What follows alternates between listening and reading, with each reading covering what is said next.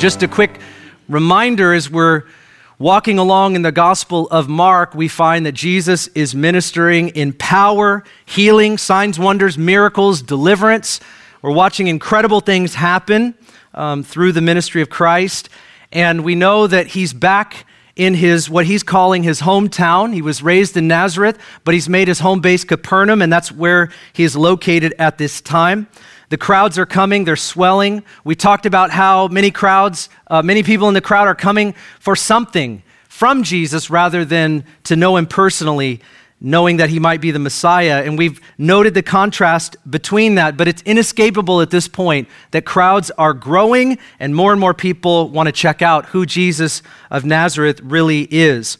And so Jesus and his disciples, before the verse that I'm going to read, they make their way down to the Sea of Galilee and this provides a great opportunity for Jesus' teaching ministry. And we're going to read verses 1 through 20. And here's what the Bible says. You can follow along. He began to teach again by the sea. And such a very large crowd gathered to him that he got into a boat in the sea and sat down, and the whole crowd was by the sea on the land. And he was teaching them many things in parables, and he was saying to them in his teaching, Listen to this. Behold, the sower went out to sow. As he was sowing, some seed fell beside the road, and the birds came and ate it up. Other seed fell on the rocky ground where it did not have much soil, and immediately it sprang up because it had no depth of soil. After the sun had risen, it was scorched, and because it had no root, it withered away. Other seed fell among the thorns, and the thorns came up and choked it, and it yielded no crop. Other seeds fell into the good soil, and as they grew up, it increased, and they yielded a crop and produced 30, 60, and a hundredfold. As he was saying, He who has ears to hear, let him hear. As soon as he was alone, his followers, along with the twelve, began asking him about the parables. And he was saying to them, To you it has been given the mystery of the kingdom of God, but those who are outside get everything in parables, so that while seeing they may see and not perceive, and while hearing they may hear and not understand. Otherwise, they might return and be forgiven. Verse 13. And he said to them, Do you not understand this parable? How will you understand all of the parables? The sower sows the word. These are the ones who are beside the road where the word is sown, and when they hear immediately, Satan comes and takes away the word which has been sown in them. In a similar way, these are the ones in whom seed was sown on the rocky places, who, when they hear the word, immediately receive it with joy, and they have no firm root in themselves, but are only temporary. Then, when affliction or persecution arises because of the word, Im- immediately they fall away. And others are the ones on whom seed was sown among the thorns. These are the ones who have heard the word, but the worries of the world, the deceitfulness of riches, the desires for other things. You should underline that in your Bible. This is a categorical term, important term. The desires for other things enter in and choke the word, and it becomes unfruitful. And those are the ones on whom the seed was sown on the good soil. Everybody say good soil. That's what you and I want to be today. We want to be good soil. Tell us about it, Jesus. I think he will.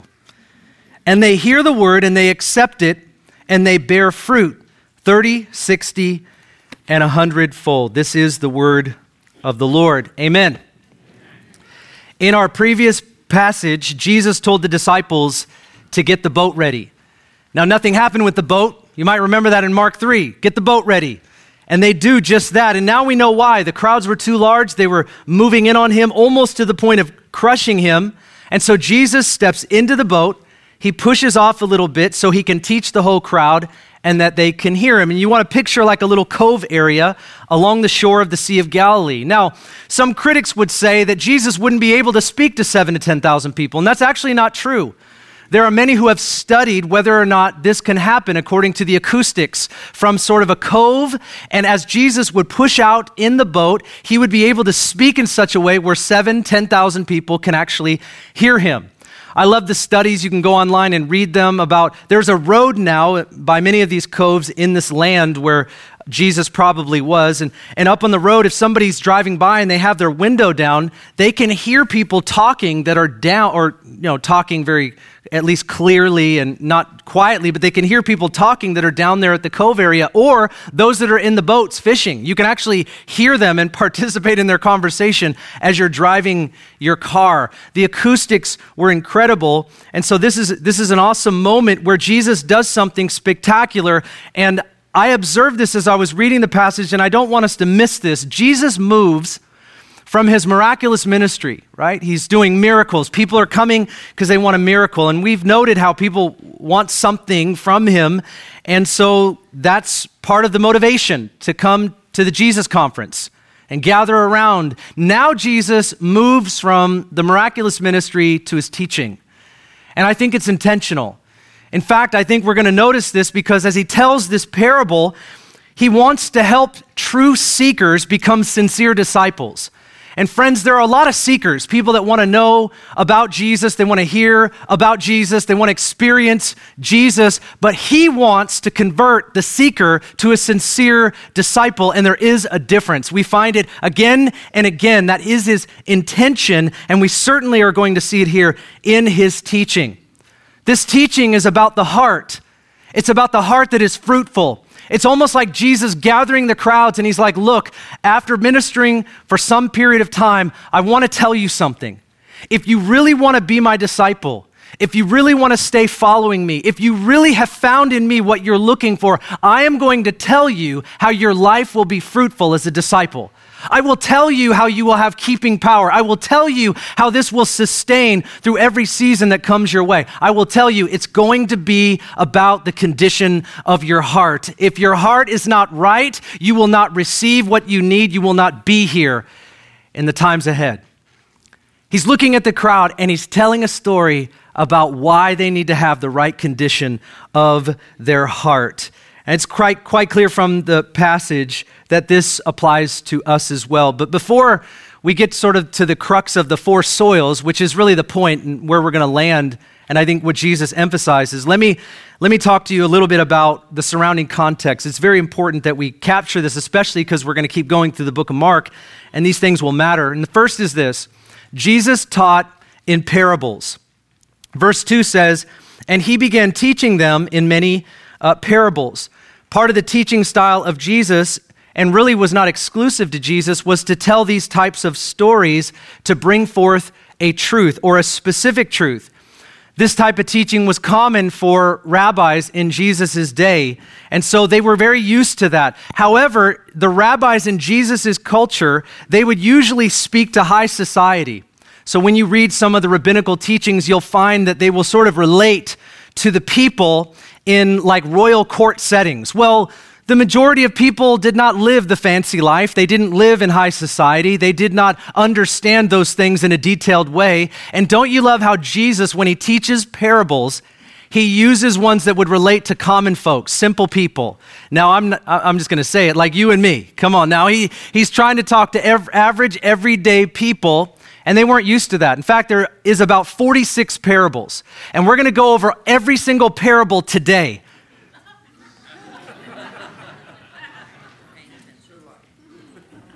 in an abbreviated fashion. And so I put these together for you. Look at what Jesus talks about. First ones, he talks about a new cloth, a new wine, a lamp on a stand, wise and foolish builders. He talks about a money lender that forgives unequal debts. You can see people shaking your head. Yeah, totally. I, I owe a lot of people money. A rich man builds bigger barns, uh, and they're all thinking not themselves, but others. Yeah, they don't give to us, they don't help anybody. People that need to remain watchful. He talks about the sower seed and soils. That's what we're studying today. He talks about the hidden treasure. You remember, he said the kingdom of God is like a, is like a man who found a treasure hidden in a field. Now, a lot of them are going to have fields, but none of them are going to find a treasure hidden in a field. So it's a very exciting parable. It's like, wow, I've got this field, but you're telling me like I found a treasure hidden, hidden in a field that would have put them on the edge of their seat. These are things they would relate to. And of course, people would understand sheep and shepherds, the good Samaritan and a friend in need, a cost of discipleship, lots of sheep. You remember the lost coin? He talks about the lost coin. Do you think rich people would care about losing a quarter? So he's talking to people that don't have much. He's like, it's when somebody lost a coin, like, this is how God's heart is toward people. It's like losing that one sheep in the midst of the 99. The, the lost coin, they turned up all over their house so they could find the one co- coin. And I bet you people in the audience were like, yeah, I've done that before. I lost my money and it's literally all I had, and I tore through my house to find it. The rich people would have scoffed. You could see the Pharisees are pretty well paid, and they're on the outside going, What's he talking about? But everybody else loved it. Everybody else understood it because of who he was speaking to. Go to the next slide. I told you this is really quick, didn't I? I told you. The fig tree, the wise and foolish servants, the invitation to a wedding banquet, they all, they all knew this. The servants and the talents, and of course the sheep and the goats, the sheep being good and the goats being bad. Uh, uh, I know, I know. The older I get, the worse it gets. There's no hope. My life as a stand up comedian, that ship sailed, you know. Never, never touched down on any port that I was at. Two things I want us to learn about parables today. Number one, a parable is a natural story containing a spiritual truth, which we saw. And so, what this literally means is to throw alongside. That's literally what parable means. And so, what you have is a story that Jesus is telling, everyone relates to, and then he throws a truth right alongside it. A parable is not an allegory. Allegories are filled with details, like the Chronicles of Narnia or C.S. Lewis's The Screwtape Letters. You, you read the story, it's allegorical, and all these little details matter. The colors matter. All these little things that are brought up matter. Not in parables. Parables has a point. Sometimes Jesus will tell three parables in a row, and every single parable has the same point. And there are a lot of commentators and commentaries that spend an incredible amount of time trying to extrapolate principles that literally don't matter and don't make sense. He's talking to common people. He's not giving a cosmic puzzle. Hey, here's a story. Hope figure it out. It's not what he's trying to do. But it is interesting that when Jesus tells a story, there's the second thing that he's trying to do with a parable, and that's this a parable draws the seeker, but it distances the superficial. After telling the parable in verse 9, he only tells the story, but he doesn't explain it. And then he says this Anyone who has ears to hear, let him hear. Everybody has ears. Everybody was standing there. What is he saying? If you have ears to hear, let everyone understand. He's trying to give them a second invitation to understand. And guess what? Nobody did. Nobody understood what Jesus was saying. But there was a difference between the disciples and everyone else that was standing there. And look at it. This is what it says in verse 10. As soon as he was alone, after he told the first part of the parable, his followers, look, and 12. So there's more than just the disciples. There's several people out of this big crowd, his followers and the 12. What did they do? They began asking him about the parables. Look at the difference.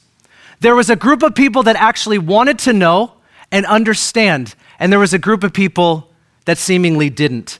And Jesus looks at them and says this To you, to who? Those that are inquiring, those that are asking, the seeker, to the one that wants to actually know this, the ones coming to me and asking the question. To you, it has been given the mystery of the kingdom of God. But to those who are outside, get everything in parables, so that while seeing, they may not they may see and not perceive, and while hearing, they may hear and not understand. Otherwise, they might return and be forgiven. Nobody understood, but Jesus looks at those that ask the question, and I believe he smiled and he thoroughly explained. Can I tell you today, Jesus wants us to understand. Are there things that you don't understand about Christianity, about Jesus, about the Bible? He wants us to understand, but it's not just going to be simple. It's not going to happen overnight. It is a pursuit of God. And it happens to those who are taking steps to seek God's truth. And people that do that will understand. And Jesus actually says this because it is not his desire to separate people, to say, I want you and not you. I like you, not you so much. That is not what he's doing here, but he quotes Isaiah 6 and verse 9 and 10, which is a part of Isaiah's commission. And that's where he literally says there are people who are going to see, but they can't see. There are people who are going to listen, but they cannot hear. There are different kinds of people who are listening. In Isaiah 6, this is a, an amazing passage of scripture. It's where Isaiah gets the divine commission of God. This is where Isaiah has an encounter, a heavenly encounter with God. And at the end of it, God is speaking sort of in this heavenly court. And he says, Who will go? Who can we send? And Isaiah, Here I am. I mean, that's how I would have done it. Send me. And then God says this to Isaiah, what Jesus just quoted. He said, Okay, Isaiah, I'm going to send you out, and your words are going to bring accountability. When you speak the oracle of God, when you say what I tell you to say, I want you to know this is an obstinate, stiff necked people. And you need to be prepared that the majority are not going to listen because they don't care. This word stiff necked, right? Resistant is another way we could say it. And so Jesus uses that story about Isaiah the prophet and the divine commission and his calling to speak to Israel who didn't want to repent and respond to God. He uses that same story and he quotes that verse for Jesus' own ministry and what's happening with the crowds. This is a remarkable parallel. And it's very telling, not of what Jesus wanted, but literally what was happening. Why? Jesus is saying, There are some that come and they are part of the crowd. They don't want to be trained, they want to be touched. They don't want to be equipped, they want to be encouraged. They don't want to be instructed, they want to be inspired. And friends, Jesus wants to turn those people into sincere seekers of God. People that want to know the truth, people that yield to the truth. That's his desire, but the story itself is very telling. He targets the heart. He says the people that have the right heart are going to hear the truth and they're going to have the life that is fruitful. That's what Jesus lands the plane on. That's the point of the whole parable. People that have the right heart, a receptive heart, a responsive heart to the words and the ways of God are going to produce 30, 60, 100 fold. Well, that's the end of the story. We can pray right now if you want. No, just, I have too much more to say. But he tells them very clearly what he's after it's the condition of the heart. Well, let's look real quickly at, at the elements of the parable there are three things that primarily matter in the story that Jesus tells it's the sower, the seed, and the soil. The sower is Jesus. Verse 3 the sower went out to sow some seed. This is reflective of what Jesus has been doing. Jesus has been traveling around preaching the gospel of the kingdom. He is the sower. Now, in our day, Jesus has co- commissioned us to be sowers. We are the ones sowing the seed of the kingdom. We are now the preachers of God's word the church of Jesus Christ, have been given. Go preach the gospel to all creation. Go make disciples of all nations. We are the ones that are sowing the seed. But in this context, it was Jesus. And the seed is the message of the kingdom. In this particular passage, it says the word of God, but in Matthew's version, it says the message of the kingdom, synonymous terms. And then he lands on the soil. And he tells a story about four different kinds of soil that represent four different hearts. And that's what we want to spend the rest of our time on today because that really is the purpose of the parable, the four different soils. And we know he's talking about the heart. The soil represents the heart because the heart is the centrality of who we are as people. When Jesus talked about summing up the whole law, he said, Love the Lord with all your mind, heart, soul, and strength, and then love your neighbors yourself. He shows us in Scripture, because he talks about it many times, that the heart is the centrality. The heart is the seat of your emotions and your affections and your will and the place where you make decisions from. It is the heart. It's that internal part of us that Jesus is always targeting. And the Bible teaches not only that our hearts are the core of who we are, sort of just metaphorically, but spiritually. Just like our physical heart is our most vital organ and it causes life giving blood to flow to every part of our body, so our heart, spiritually, causes the same to be true for us. In order to have a true, fruitful spiritual life as a disciple, we have to have the right heart. So he walks through these different soils, these different hearts, and I want to do that with you. The first, soil number one, is what I'm calling the indifferent heart. The indifferent heart. Verse 15, Jesus explains that some seed falls along the path beside the road. This is the person who hears the word and Satan immediately steals it. And he gives an illustration. It's like birds that swoop down when the sower is sowing, and right after, because the path, they can see the seed and they, they know that it's an opportunity for them. Birds swoop down and they actually steal the seed. Now, there's two elements there. Number one is the seed is a hard trodden path. This is probably the path that the farmer would walk on so that they can sow the seed far and wide. In those times, they didn't have like big fields like we did. A lot of them were very choppy. And so there was always a path so that the farmer could walk along and not just have to do it only in their field. And so it's probably what he's referring to. And as he's talking, people are looking at fields. I mean, they can see them all around them. And all of these places by the Sea of Galilee was very a clear picture that they saw. They, they understood it very simply. But Jesus is saying this person is available to the enemy.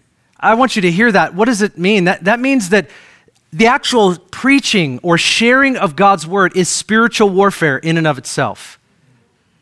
It's spiritual warfare. I mean, I, you know, don't have a particular relationship with birds that is positive. So if you love birds, I, I apologize for the next two minutes, but, and I don't mean like, you know, I'm not anti bird, all right? I'm anti bird flu. But do you guys remember a story I told about, like with the crows in my neighborhood? Good, don't remember it.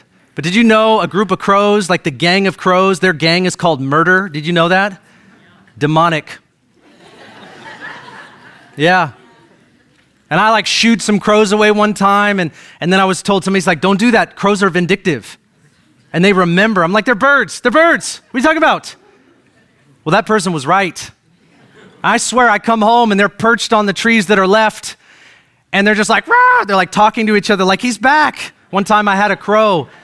No joke, I've got a video to prove it. You think I'm exaggerating? I'll bring it to you one day. I don't want to do it during church, not a good thing. But I, I was coming home and the, the literally the crow was in our neighborhood. I don't know what he was doing, but he was challenging me. He was like bucking up, you know, like, what's up? You want some? I mean, he was coming at me.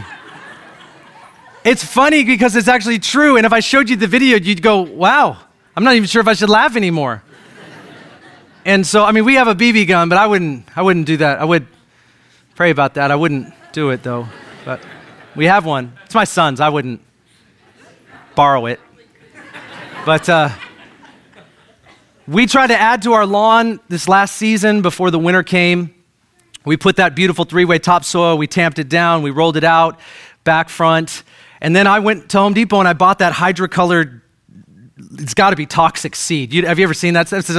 Somebody spray painted that stuff. Like, don't, I mean, use gloves. So grab that stuff and I'm just, I, am feeling all biblical. I'm just throwing out the seed, you know, just, and then I'm like, I'm a modern man. So I went and got one of those things and, and I'm being generous, man. I'm, I'm pouring it on the seed. I'm like, this is going to be lush. This is going to be beautiful. This is go.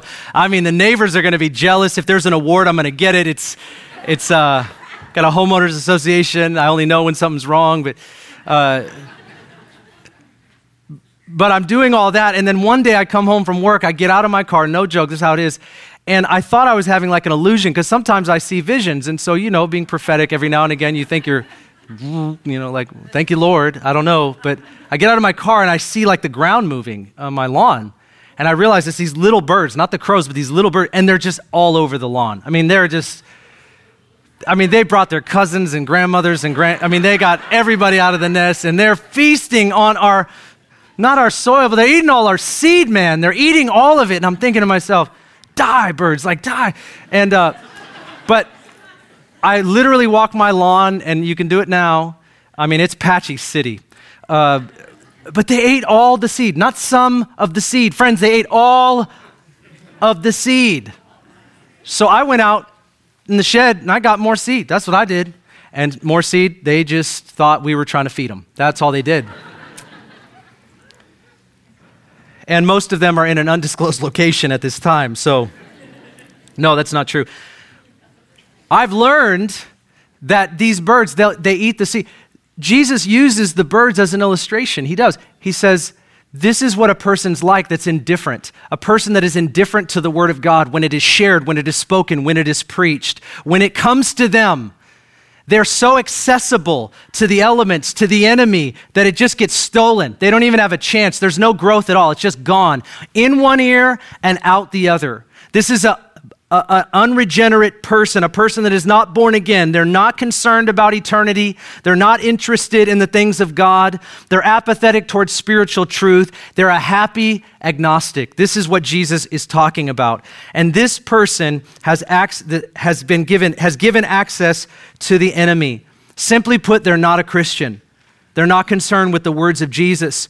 And this truth from Jesus teaches us that sharing and hearing the word of God is spiritual warfare. And Paul follows it up in 2 Corinthians chapter 4 and verse 3. Listen to what he says.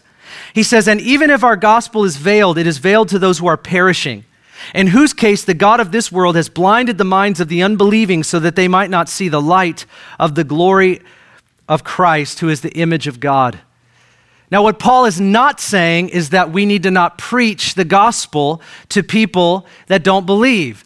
Paul is the first one to tell people we need to preach to everyone. We don't know who God is going to save. We don't know who's going to respond, but it is our responsibility, and Jesus certainly modeled this, that we need to share the gospel of Jesus because there is so much power in the seed.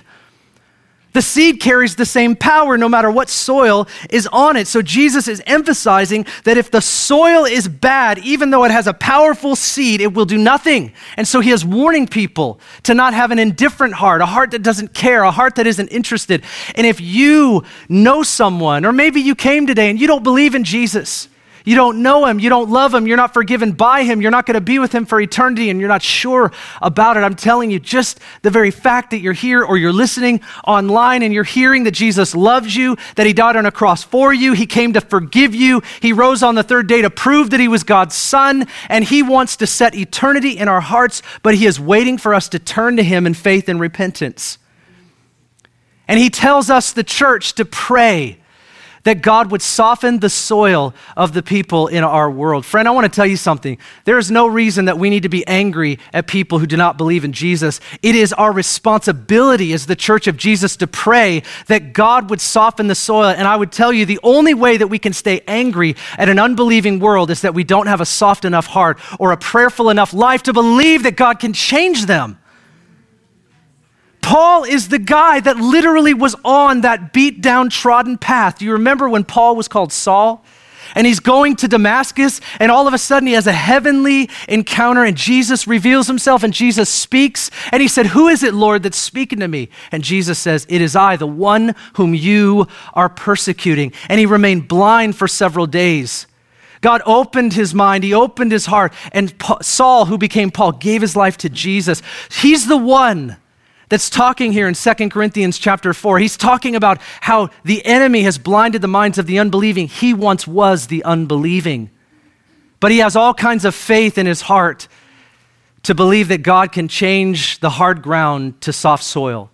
And so we as the church believe that as we pray, as we seek God's face, and we contend in intercession, it is our belief that He will soften the soil of this region, of this state, of this nation, and the nations of the world. God will send the rain and He will soften the soil as His people pray. Every revival I have ever read was preceded by a movement of prayer. And I'm telling you, as definitively, as clearly as I know how, that when the people of God begin to pray, people get saved. But the first revival is a revival of prayer. Prayerlessness is a revelation of a lack of dependence on God and a belief that He can do what man cannot do. We, should just go home now. That was good. Period. Good night. Jesus now shows through his church, or sows through his church, so that we can pray, so that we can spend our life sharing the truth with people. It's warfare, and we enter into it gladly. The second soil is what I'm calling the superficial heart. Verse 16 and 17, Jesus explains how some seed falls on the rocky soil. He is referring to the soil that has an inch or two before there are rocks underneath it. And the seeds sort of spring up quick, and the roots have nowhere to go down below, so the crop dies when the sun comes out. Doesn't matter if the rain comes. Doesn't matter if the sun comes. All the elements can be perfect, but the soil's not, so it can't grow. It springs up and then it dies. All it takes is for enough of the sun to hit it and it scorches away. And he's saying this is a person who hears the word initially, responds to it, receives it gladly, in our terms, gets really excited. I love the idea that I get forgiveness for when I sin and heaven when I die and I could live however I want. Is that the gospel? No, no, friend, that's not, I mean, if you came thinking that, I hope hopefully you leave not thinking that. This is a person that gets really excited. Of course, I want forgiveness for when I sin and heaven when I die. But the question is do I want Jesus through it all and in it all for the rest of my life? Am I going to follow him no matter what happens? Jesus said that this person falls away because of persecution and trials. When people around you don't like you because you're following Jesus, when difficulties come into your life and it causes a disillusionment or a disappointment, and then you, we look up and we say, God, why is this happening? Why, why isn't my life the way that I think it should be, prayed it should be, or even that pastor told me it would be? What if it's not just everyone as individuals' fault? What if the church is complicit in this? What if for years and years the church, maybe the Church of America, has been preaching a doctrine that says you're going to get everything you want. Just come to Jesus, invite him into your heart, and he's going to bring with him riches, glory, health, wealth, happiness, and everything you ever wanted, everything you can ever imagine. And how long does that work out for you? How long do you live as a Christian to realize that you're going to still experience loss and pain and difficulty? And come on, even if you're healed, you got some joint pain. I can't play basketball like I used to.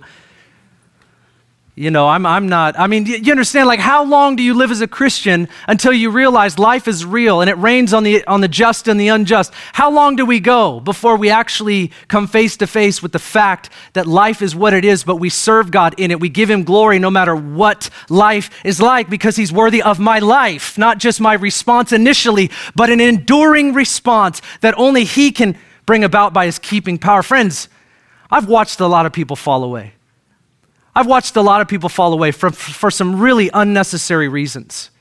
From every sphere of society, every area of passion, I've watched people fall away. My greater concern over this last couple years was to watch people walk away from their first love. To watch people walk away through fear on one side or the other. I've lost plenty of friends, maybe you have. And I don't see people sometimes getting more sensitive to Jesus, more prayerful, more generous, more patient, more evangelistic. And that worries me, that concerns me because it says something about our Christianity that it could be superficial. That it's inch deep, that if I've got to go through something that's hard for me, where I got to finally pick up my cross, and I didn't have to for the last five years, but now I do. And Jesus is holding me accountable to all that He taught me for the last five years, and now He says, pick up the cross. When that time comes, that will be a test of worship for every person in this room. We won't get out of it. We won't get out of it. We cannot have a casual, comfortable Christian life. That is not what it's about. It is about having eternal life, it's about having Jesus for the rest of our life. And he even calls us into places where we got to give our life. And so often we hear this like, you know, you can have abundant life, and they mean materialism and pleasures forevermore. Friends, this is an inside job. And so I, am burdened by the fact that this happens. And, and I think there are false professions that get made sometimes in church or around church gatherings and so called revivals, where people get really excited. I was a part of that charismatic camp for a long time. I was. I used to speak at conferences all the time, and I saw the same people come from this conference to that conference. And I'd realize all of a sudden, as I prayed for people and as I laid hands on them, they weren't in a biblical community. They weren't accountable to people. They didn't really read their Bible. They didn't know how to have a prayer life. And they weren't that interested in really taking the necessary sacrificial steps to do it. And I'm telling you, the only person suffering as a result of that is them. And so they came to my conference and I prayed for them again and again, and everybody's jumping around like the cheerleader that didn't make the grade, excuse me, sorry, but just bopping around and we're like, yeah, God's doing revival. This is exciting. No, it's not, friends, because there's people that are bound. They look good on the outside, but they're bound. When you go really talk to them, you say, Ben, how do you know? I went from camp to camp, from conference to conference. All the excited people that were up at the altar bouncing around where it looked like it was revival. It's called excitement. You might even call it hype. But they're not the people that you're going to see at Teen Reach Adventure Camp. They're not the people you're going to see at Royal Family Kids Camp. They're not the people that are going to serve in children's ministry. They're not the people that are going to make sacrifices because it's superficial. The crowds come. They came to Jesus and they walked away just as fast as they came. All these so called revivals that I've seen crop up, most of them are not. Most of them are excitement. And listen, I don't want you to be bored. I mean, I don't, one thing I don't want to die of is boredom.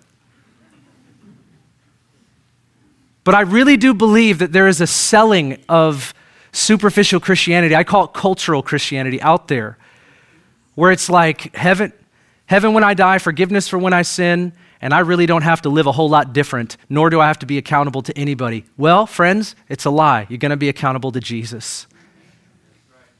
These other parables that are coming in the book of Matthew and the book of Luke, friend, I'm telling you, it's real. We're going to stand before Jesus at the end of our life and we're going to give an account for what we did with our life. We will. Every one of us in this room. Doesn't matter if you like what I'm saying, it's just the truth.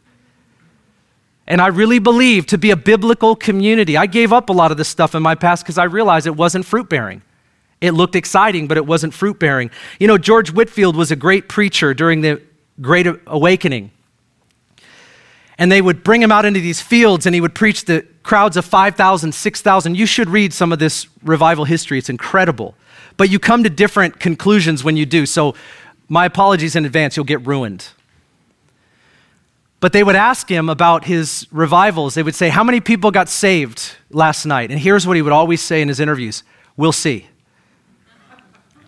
Because he never believed that if somebody in their excitement or their emotional experience truly gave their life to Jesus, he said, We'll see, fruit that remains. Charles Spurgeon, a great preacher way in the past, one of the things that he would do is never give altar calls.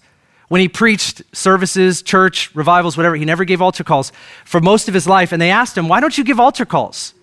Why don't you Ask people to respond to Jesus and give their lives to be born again. Why don't you do that? And this is what he would say. He would say, I don't want people to get swept up in the emotion or the fear of what they know is coming. I want them to make a calculated, conscious, costly decision to follow Jesus for the rest of their life.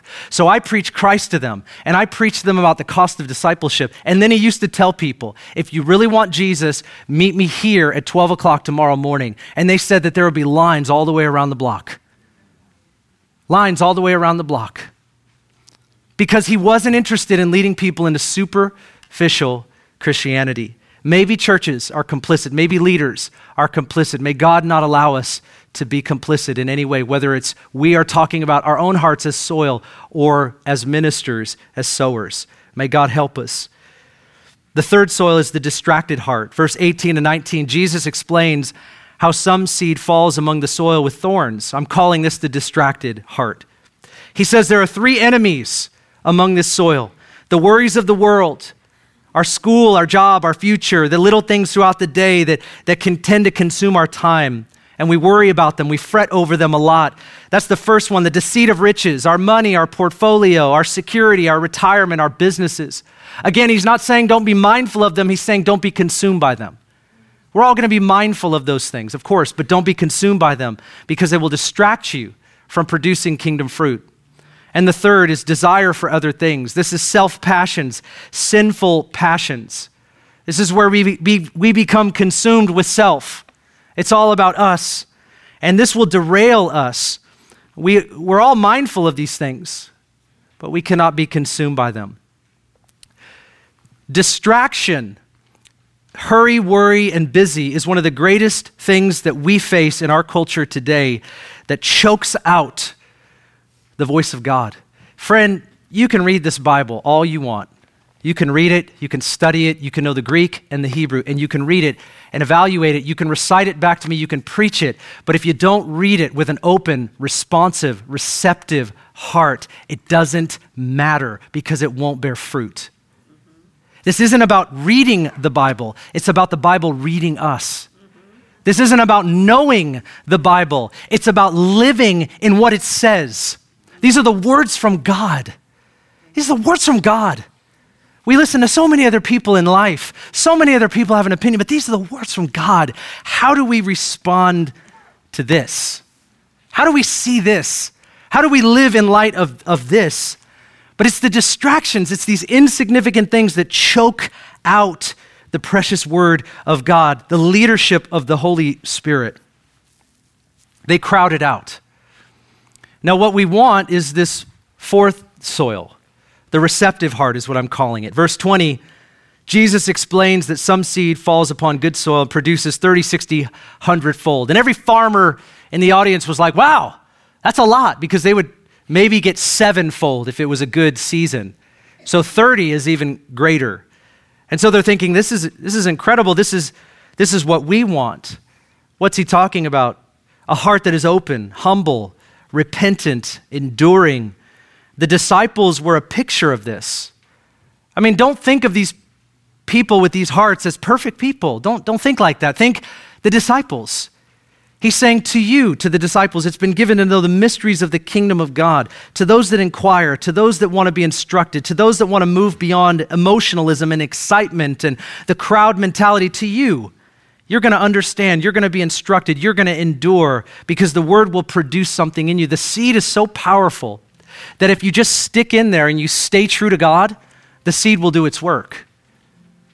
You can't like make a seed. Have you ever planted something and then went outside and just like, come on, come on, little guy, come on? I mean, it's like you can't hype up the seed to grow. You can water it. There's, it's very specific and it's very intentional what you do for it to grow. It's very specific. Sun and water, and it has to have the right soil. It's just simple. I mean, some of you gardeners, you're like, yeah, what about the fertilizer? Okay, I don't know. I don't know. I don't know. Don't ruin my illustration. Don't do it. But can I tell you, for me personally, and I think maybe you'll resonate with this, is that when I look at the four soils and I'm thinking about which one might represent the more difficult parts or the hindered parts of my life, it is, it is not the indifference. I, I, I don't believe true born again believers have an indifference to God. We might go through seasons that are tough, but that's not what I think he's talking about. He's saying those people are just, the enemy just steals everything. That's, that's a person that doesn't know Jesus. But the second one that he talks about is the superficial heart. Maybe we struggle with that. Maybe you're in an ebb or a flow. You, you, maybe we do. But the, can I tell you the third one is the most difficult for us? It's the worries of life, the deceitfulness of riches, the pleasures of this life, the focus of this world. It's why the enemy is so invested into distracting us so that we give our life to insignificance.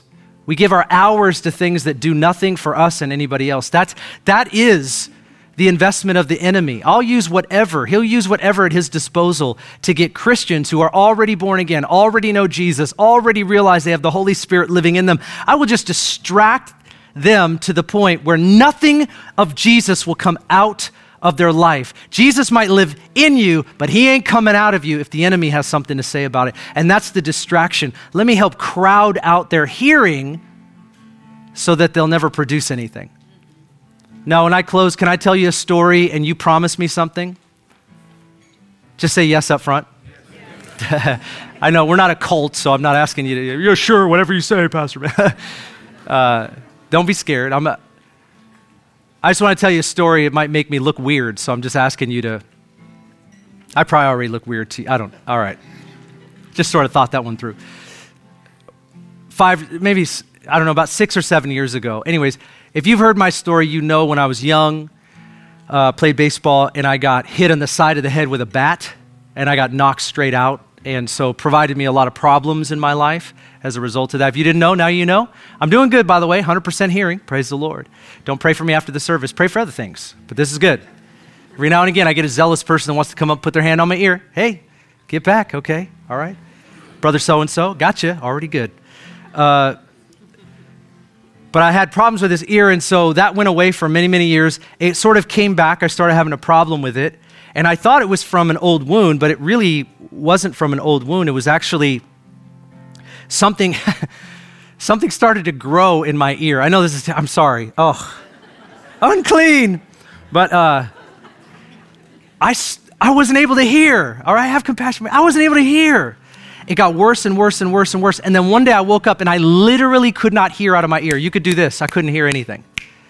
So I'm like, all right, now I really got to go to the ear, nose, throat specialist. So I did. Love those people. Love them. If you're one of them, love you he took that thing, put it in my ear, said, Whoa. I'm like, Is that good whoa, bad whoa? Take care of it today, whoa. What are we what are we shooting for here? And he said, You have a polyp that is grown in your ear. Now, if you don't know what a polyp is, it's basically like, in this case, a ball of flesh.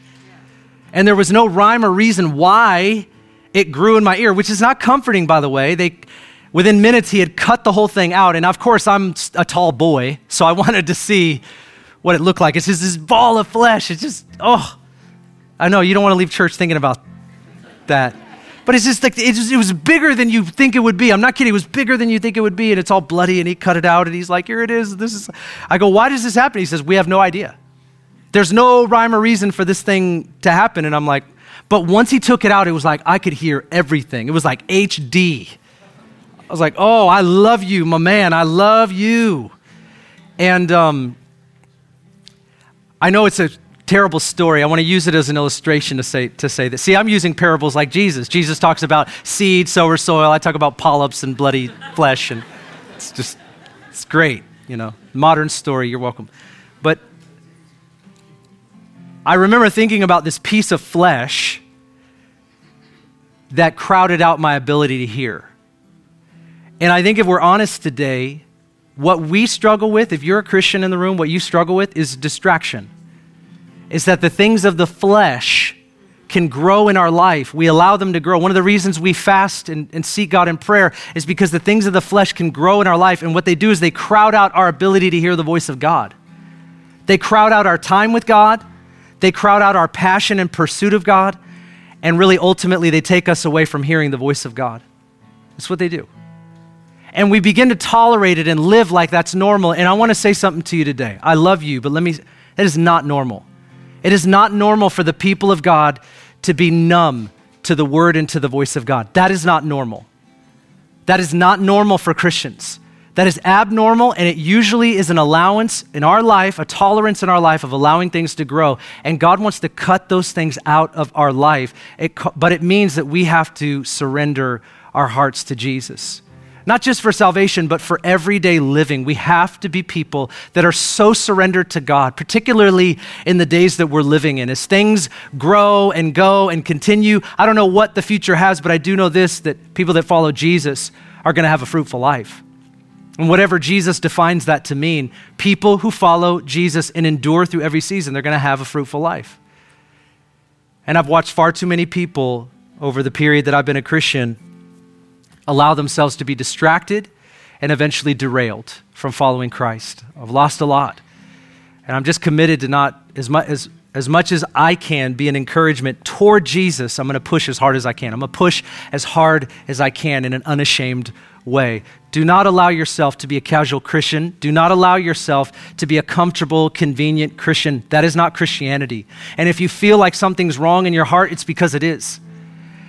And the only way that we can make that right or change that is give it to Jesus. He's the only one that can change it.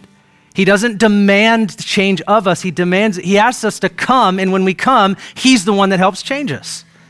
I mean, it's really a beautiful thing.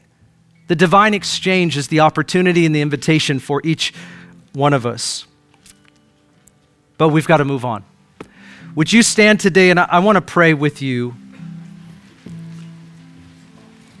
a prayer of surrender a prayer of surrender. Are you ready to pray a prayer of surrender? Okay, don't say no. No matter where you're at today, don't say no. If you're here today and you have come and you're not sure about a relationship with Jesus, you don't know that you really know, like you really know Him, that you're forgiven of your sin, that you're going to be with Him forever. If you're not sure, don't leave today with uncertainty because you can be sure the Bible's clear, Jesus is sure. I want you to come up after the service and pray with us. We want you to come. Our pastors will be up front. We want to pray with you. If you're conflicted today and you're like, you know, I'm, I'm really struggling. I came today and I, I don't want to fake it. I don't want to just act like it's all good. Come up front. We'll pray with you. We won't patronize you. We'll pray with you. And the God of heaven will answer our prayers because He does. He's good and He already knows. But I had this word that um, there would be some at the 11:30 service today, and I don't know who you are, and I'm not asking for a show of hands. I'm not acting like you're any different than the rest of us, but I, I had this picture of, of a few of us that came. You came very numb. You're numb to spiritual things. You're numb to the Word of God. You're numb to the voice of the Spirit. You're numb to church. Whatever, whatever represents the Lord, you're numb. And it's really been difficult for you. Like in your heart, you know this is you. If it's you, you know it's you. I'm not trying to convince you, it just, you know. And I just believe that God can make us sensitive again. God can make us sensitive to His Spirit, to His Word, to His people, to His purpose. God can do that today. And that's the hope that we want to pray with. So if that's you, just assume the position. And for the rest of us, let's just pray with our hands lifted to the Lord and ask for Him to change our hearts to be receptive and open. Father, we thank you in the name of Jesus. We thank you for this teaching this teaching shows us that we're all the same, that we're all the crowd. But you call us out of the crowd to be committed disciples. And Lord, every day matters. Every time we step toward you and our commitment toward you, it matters. And Father, we just repent today, Lord, if we're experiential Christians that are just living from one experience to the other, or we just want the frills and the gimmicks, or we just want to be excited. But Lord, we realize today that there is something about following you when we feel nothing.